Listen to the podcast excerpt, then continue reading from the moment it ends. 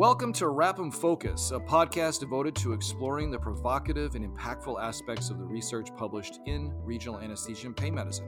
Here, we'll make sure to discuss and debate the findings that matter most for clinicians, patients, and policymakers. I'm Brian Sites, editor in chief. I am an anesthesiologist and professor at Dartmouth Hitchcock Medical Center. At RAPM, we believe well done pain medicine improves health and well being. I'll work to keep the discussion relevant and factual. Thanks for joining us. Let's get started. We have all been there the boring lecture. Your mind is thinking about anything but the topic. Even worse, you leave without new knowledge. A total waste of time, and we all know time is so precious. The good news is that there is a best practice behind how to communicate effectively.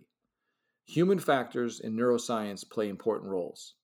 When giving an oral presentation with slides, which is the contemporary approach, there are actual strategies to optimize the impact and achieve your learning objectives. Today, we're joined by Dr. Monica Harbell. Dr. Monica Harbell is an assistant professor in the Department of Anesthesiology and Perioperative Medicine at the Mayo Clinic in Phoenix, Arizona. She graduated from anesthesiology residency and regional anesthesiology fellowship at the University of California, San Francisco. She is the Associate Program Director for the Mayo Clinic Arizona Anesthesiology Residency. She is the chair of the ASA Committee on Patient Safety and Education and a member of the ASA Committee on Practice Parameters. She is a recipient of the 2021 Mayo Clinic Outstanding Emerging Educator Award. Monica, thank you so much for joining us. Thank you so much for having me on the show today, Brian. It's our pleasure. Recently, Monica was the senior author for a very interesting RAPM education piece on how to optimize a medical lecture. RAPM was very excited to support Monica, especially in our new section on education. So many of us who are in academic medical centers are responsible for teaching. However, most of us have no formal training in educational best practices.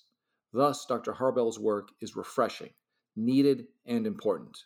So, to start things off, Monica, can you tell us a little bit about the background story of why you decided to take on this topic? Yeah, Brian. So, um, to be honest, um, I think I really just got really frustrated of going to conferences, going to these meetings, and having to sit through one boring lecture after another. Um, the research was really good, the science was really good, but it would often be really hard to understand what the you know presenter was really trying to say or really hear what that presenter's message was.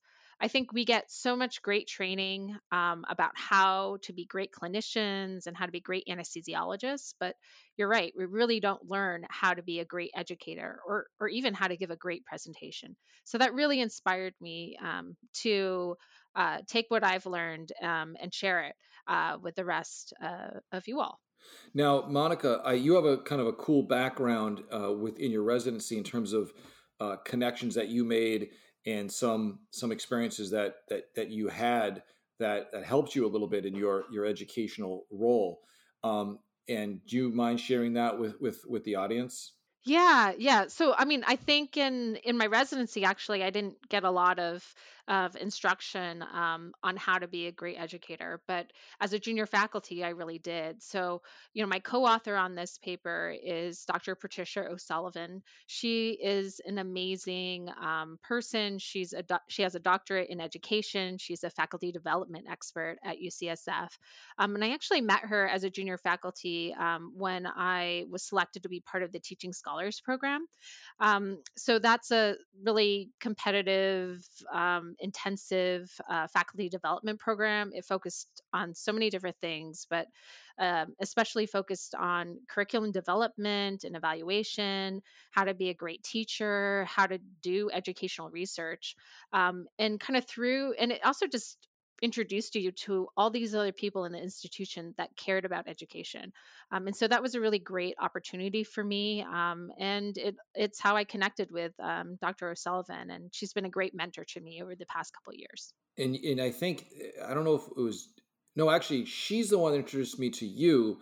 But I, I had an introduction to Dr. O'Sullivan through an ASRA event where she helped uh, on actually multiple occasions to support some of our faculty development programs. And I, I agree with you. She is absolutely spectacular. And I think it highlights the importance of of networking and and building relationships in our community around around these these these topics and and so I was wondering if if you could maybe give from your background some practical tips to the eager you know, junior uh, anesthesiologist who wants to get more skills in the area of teaching and faculty development. Now, obviously, the first step is to read your paper. That's that's that goes without saying.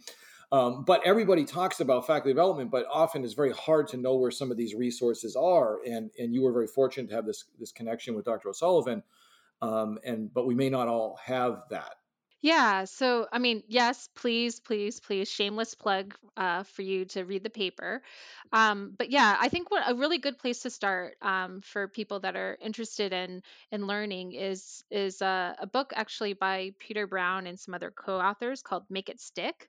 Um, I think it, it's it's a quick read. It's a great audiobook actually. Um, I don't get any royalties from these people, but um, I think it's great way of thinking about how do we how do we how do we teach and how do we learn um, most effectively? So i think that's a good place to start if you're interested in in learning more about this. Um, i think you know i was pretty lucky to have this intensive program um, at ucsf but also um, was cool about UCSF is they had a lot of other different workshops um, that were available to all faculty, and many institutions have that. So that's definitely a place to look. Look for your your School of Medicine um, affiliated with your hospital. Look for your Academy of Med- Medical Educators. Um, they often have lots of teaching workshops and other educational workshops for people. Um, another really great resource that we have in anesthesia is uh, the Society for Education in Anesthesia has, um, you know, dedicated teaching workshops and conferences as well, and so that would be another great resource. And I'm just going to put a little plug in for ASRA and RAPM. There's also uh, programs that uh, that exist in both in both of those organizations. Uh, we have a mentoring program uh, for guest editor uh, reviewers uh, in, RAPM, and and you kind of have to be a little creative and look for all these resources. But I can't underscore from my my my experience uh, uh, enough the importance of having a really personal mentor that's a content expert in the area you want to develop in. And I think you know you got to do everything you can to go out and search for those people and find them uh, and it, it just it'll have a lasting a lasting impact. Yeah, I definitely didn't mean to exclude ASRA, and um, ASRA has a lot of great resources. I've been really lucky to um, be part of that mentoring program through ASRA as well, and um, there's an education sig with really great minds and um, and leaders in regional anesthesia education. That's also a great resource as well. Yeah, that's that's a good point. And, and correct me if I'm wrong, Monica. Did you you went to did you go to Boston for the Harvard Macy program? I've been very blessed to um, to be involved in ASRA, and I was one of the um, inaugural group of Harvard Macy scholars um, that ASRA supported. And um, you know, myself and Melanie Donnelly, we attended uh, the um, innovations in healthcare Harvard Macy course. And I can't believe I forgot to mention this, but it's another great uh, way to, um, they have great courses through Harvard Macy um, that are open to any medical um, personnel. Um, and uh, I highly recommend uh, the Harvard Macy courses as well. All right, cool. Um, so let's get start getting into your your uh, paper a little bit. Um, you, can you start by maybe summarizing some of the major downsides to a traditional audience general lecture? And you know, you make the you make the point in the paper um, or the reference uh, you know, death by PowerPoint, which I, I can't stop laughing every time I read that. So, because it's like so true. I mean, talk about a succinct way of like summarizing the problem. But I don't, I, I, w- I would just like to get your thoughts on, on kind of that, maybe the negatives of the traditional approach. Yeah, I mean, I wish I had coined the term "death by PowerPoint," and um, I think it's crazy. It's been that term has been around for like many years, practically decades, right? So I, I, think that speaks volumes to what the issue is. Um, but part of part of the problem um, with death by uh, PowerPoint is that it's when a presenter tries to cover like 60 slides in 10 minutes right like they try to cram so many slides in a really short time frame that they're kind of zipping through every slide and you barely get to like register what's happening on that slide before they've already moved on to the next um, the other part of death by powerpoint is you know when people cram so much text on that on that slide you know it's like font eight point size um, and you can like you can't see it in the front row nevertheless like in the back row. Um, and so i mean to me that's kind of it's almost being disrespectful to your audience right? Like you're not intending them to actually see it you know? My my favorite uh, is when the presenter actually says like i don't expect you to be able to read this but blah and it's like well then why did you show it to us? Like you know i um I, sorry obviously i'm super passionate about this. Um i think this is like a huge issue especially now that we have so many virtual meetings and um, so many pre-recorded things it's like you know why why come to a, a meeting in person anymore right you got to make it worth worth the audience members while um you know why you got to make it worth it um compared to you know letting them just watch it at home at, at like two times speed which I probably have done before. Sorry to admit. Um, I'm totally sympathetic to all those those points, uh, and and I agree hundred percent. And and I you know I, and I and I think that um, the decision to go to a live lecture it, you, you, you need to right you need to offer something that is is is unique uh, and and else else we won't really have a future in these in these live live um, meetings which I think are important for a whole other other set of, of reasons like you know networking and professional development and, and et cetera but now one of the things that has always struck me about um, education and learning um, science, if you will, is that there's this really complex lexicon around it, um, and, and specifically around creating and defining learning objectives. And uh, you know the, the, the the rules that you have to follow can be arduous, and it can actually like turn off educators in the process. Um, and and but but but they're really important, like learning objectives and following structure. So I was wondering if you could give some words of wisdom about the importance of learning objectives in a way that's not where people immediately won't shut down because you go you you mentioned uh was it Bloom's taxonomy. Yes yes that's it right. Okay. Yeah I mean I unfortunately learning objectives definitely get a bad rap. Um but okay I'm hoping that you know you can uh, read the article and you can see and i can I'm, and now i'm going to make the argument of why they're actually important um, I think uh, one of the things people don't consider is that if you can make a really strong, a really smart, um, specific, relevant learning objective before you start your presentation, it actually can save you time. And we all are in need of more time, right? So when you have a really strong learning objective, um, it really helps focus your presentation. So you're not going to waste your time making a slide on something that's not relevant to this learning objective or to this presentation. And so it saves you a lot of time there. It also can be in- extremely helpful when you're trying to figure out, okay, what's going to make the cut into the final presentation. If you can't have, sometimes you really just can't have it all, unfortunately, e- even though people try. Um, and by by having a really good learning objective beforehand you can go back to it and you know peel away the slides that really don't pertain to to that learning objective. What does what is it that you want your learner to take home at the end of your presentation? It forces you to kind of start planning that story that you refer to uh, early on and, and you get a sense of how it's going to be how it's going to write itself. Yeah exactly. You know it's it's going to help give your presentation some structure as well.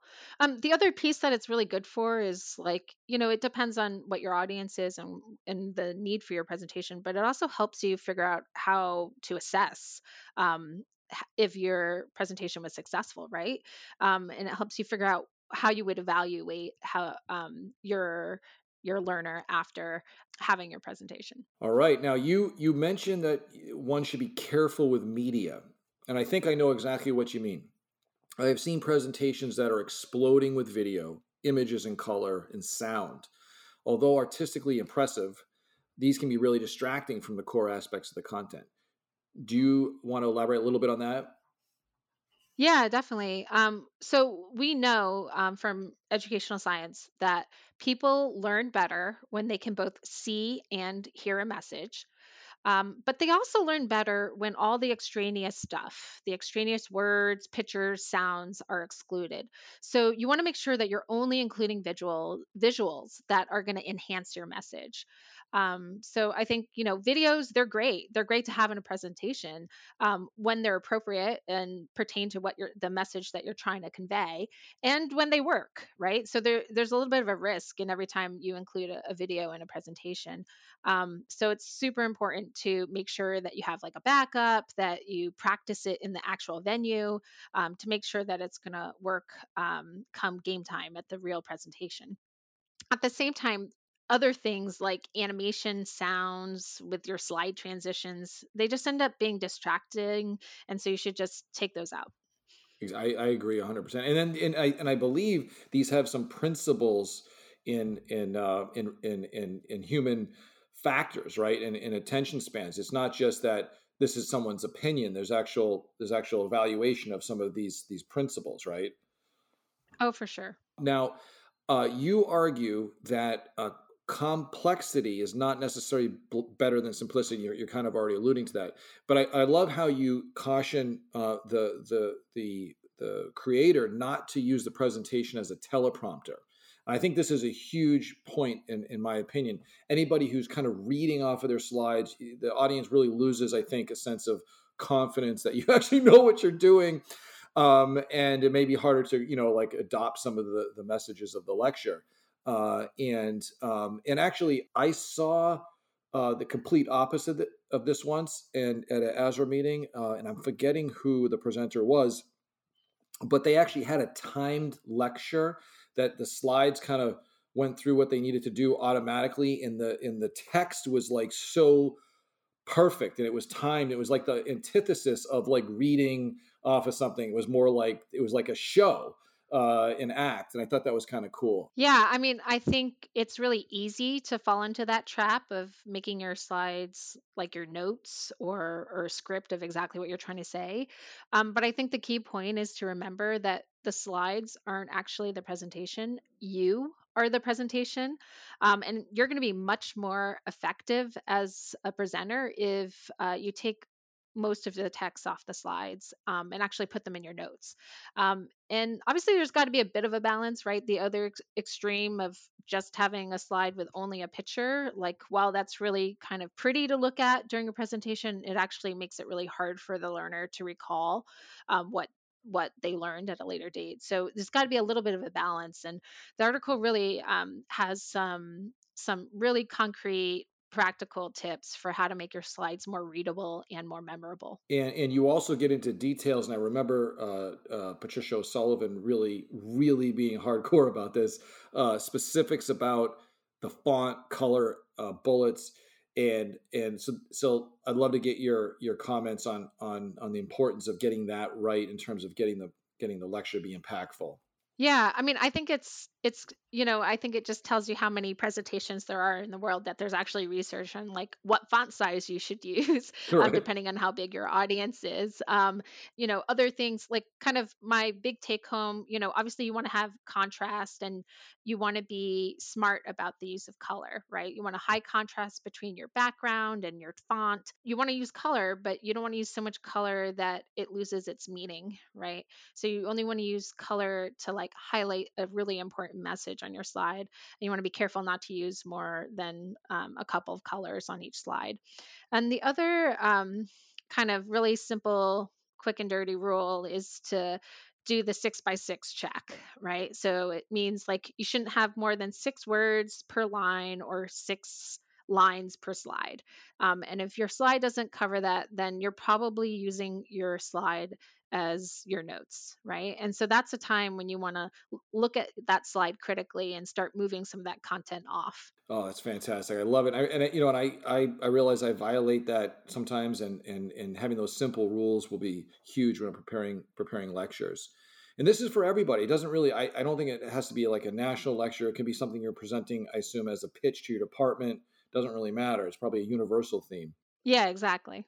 I love how you recommend using pause techniques to to let the audience consume material. Now I have seen that be a little bit awkward where it was like almost too much time. Is there like a sweet spot? Yeah, I mean, I think it I think sometimes pause I think people get afraid of using pause techniques, right? Because they're afraid of it being awkward, right? And I think it can really seem awkward as a presenter because we're so stuck in this mindset that as a presenter, we need to be talking the entire time. Um, I think it's um, I think sometimes it can feel a little awkward for the audience, especially if they've never experienced it before. But you'd be surprised um, how quickly uh, they people can pick up on on what they're expected to do, as long as you're really clear with them with what you need them to do in the time. And it can also be super energizing for the audience. Personally, like you know, my personal favorite pause technique is like the think, pair, share.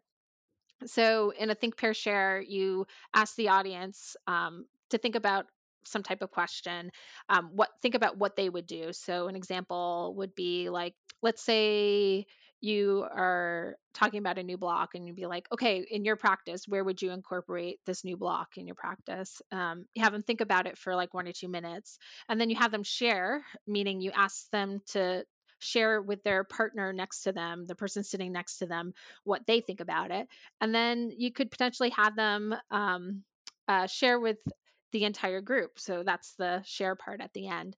Um, and I think what's great about that is I think um, it gets people talking, right? It gets people feeling more comfortable in the audience. It gets it gets you meeting other people at the conference and interacting with them and hearing about their practice um, and how it differs from yours and then all of a sudden when you get to your q&a section at the end of the presentation you have way more participation because you've already got their you know got everybody talking and, and getting people more comfortable in the audience. That's a that's a great point monica and i you know i remember uh, it was kind of like a pause technique it might be a little bit different but one of one of my mentors when i went to graduate school uh, in, in, epidemiology and biostatistics um, he stopped uh, kind of like what you're saying but what he said was this is a this is like a big moment you almost described as that in the lecture. This is a big moment. This is a time to put down your your uh, your your pencils don't worry about the exam. Um, like the, the, i'm about to tell you is is is game changing uh, in public health. Uh, you know he was talking actually about the the hormonal uh, replacement um, uh, disaster uh, of the 80s uh, where postmenopausal women were, were, all placed or being recommended to be on a hormonal replacement therapy to prevent disease, but it was actually causing the disease it was supposed to prevent. And we didn't figure that out until a lot later. So we, it was this huge, huge you know, example of a public health failure. And he wanted to really highlight that. And he actually got you all kind of jazzed up for that. I guess it's kind of like a, an augmented pause. Yeah. I mean, that's a, that's a, that's, you know, that's a very effective strategy during a, a lecture to like um, have people consolidate their learning or to to take a to have them reflect on what they've just learned right, right. right. he's he's signaling to you that this is actually incredibly important and life changing right. right? Yeah. And who's who's not going to remember that moment? You right. remember this like how many years later right? i know i know. It's like one of those it was one of those like signature moments. I mean it was so powerful and it was like it was like because we're all you're all students are caught up in the i got to get through this for the exam. I got to i got to make sure i have the right stuff. I get the test the questions right and they're missing often the big picture. Now it may be a little bit different at a resident level you know but there may, people may be thinking about the case they're going to have to start in 20 minutes and they're distracted so you could actually bring them into that with these these kind of prompts so that's that's pretty cool. Um, now uh, time management is a is a big issue. You already alluded to this where where you know trying to jam in you know 60 slides in six minutes but can you tell us a little bit more about a the human attention span and then in in b the major challenge of having a lecture go too long? I mean i don't know you i don't think you specifically addressed that in your paper but i think it kind of ties into like what what does learning theory tell us about the attention span of adults? Yeah, so I mean, this is a little controversial, but you know, there is data to suggest that, you know, as adults, we have a limited time of attention of around 10 to 15 minutes. So I think what that really means is when you're given a lecture, you need to think about changing things up every 10 to 15 minutes. Maybe every 10 to 15 minutes you incorporate one of these pause techniques. And you know, I I in the paper I talk about a couple of the pause techniques, but there really are many. They're like, you know, there's a whole book. Um, uh, on pause techniques by Anne Rice that's referenced in the paper. That's amazing. Um, but you know, not all of them are great for every type of lecture setting, um, but it gives you lots of different options to, uh, to change things up. Um, and then what was the the second part of your question? I think I well, just in terms of like uh, you know these lectures that go uh very long oh. like these the traditional six you know the grand rounds was 60 minutes and there was often a pressure i got to, residents feel i got to fill this so they put you know a lot of material in and but is that really what you want to be doing and because i usually recommend pretty much you know try to cut it off at a 30 minutes allow discussion and uh, so on and so forth yeah i mean i think uh I think I was thinking of, of something else you said. There really is, you know, the people that have, let's say you have a 30 minute time slot and uh, the lecture ends up going 45 minutes plus. That's actually a huge dissatisfier for people, right? They, you know, they like to know, um, you know, if they think it's going to be a certain length, then it should be that certain length or shorter. No one ever complains about shorter. Um, and I think your point is really a good one about making sure to leave time for discussion right uh, for for question and answer and finding and that's what the point of the pause techniques too finding ways to engage with the audience in a, an authentic way that helps them um, interact with the material in a different way that's going to make it stick longer right I, I, think that's those are that's that's spot on. Now I, I kind of kind of coming down to the end here um, and I, I saw in your paper that you recommended practice and practice isn't just about proofreading and looking at your slides. It's about mimicking the environment you'll be in. It means practicing body language and hand gestures. And i remember uh, this is this is a long time ago because i'm like old now but I, I remember getting ready for the oral bo- oral boards and i would i would have my at the time my fiance asked me a question and i would like like speak out to her like she was the oral board examiner and uh, and really practice how it came out which was much different than like when I read about it. And um, so, do you have any um, recommendation to the for the listeners about how to go about doing this for your your your presentation? Yeah, I mean, obviously, practice is very important, and you want to practice your presentation out loud in front of a live audience. Um, I think it's really helpful to do it in front of colleagues because at least because they're able to give you really meaningful feedback about the content. Um, you can definitely do it in front of loved ones, um, but they're not going to be um, all up to speed on the content, uh, depending on what their field is. Um, and I think you want to be so comfortable presenting your presentation that you know what's on every slide and you know what's going to come up on the next slide so that you can really anticipate it and really smooth transitions from slide to slide.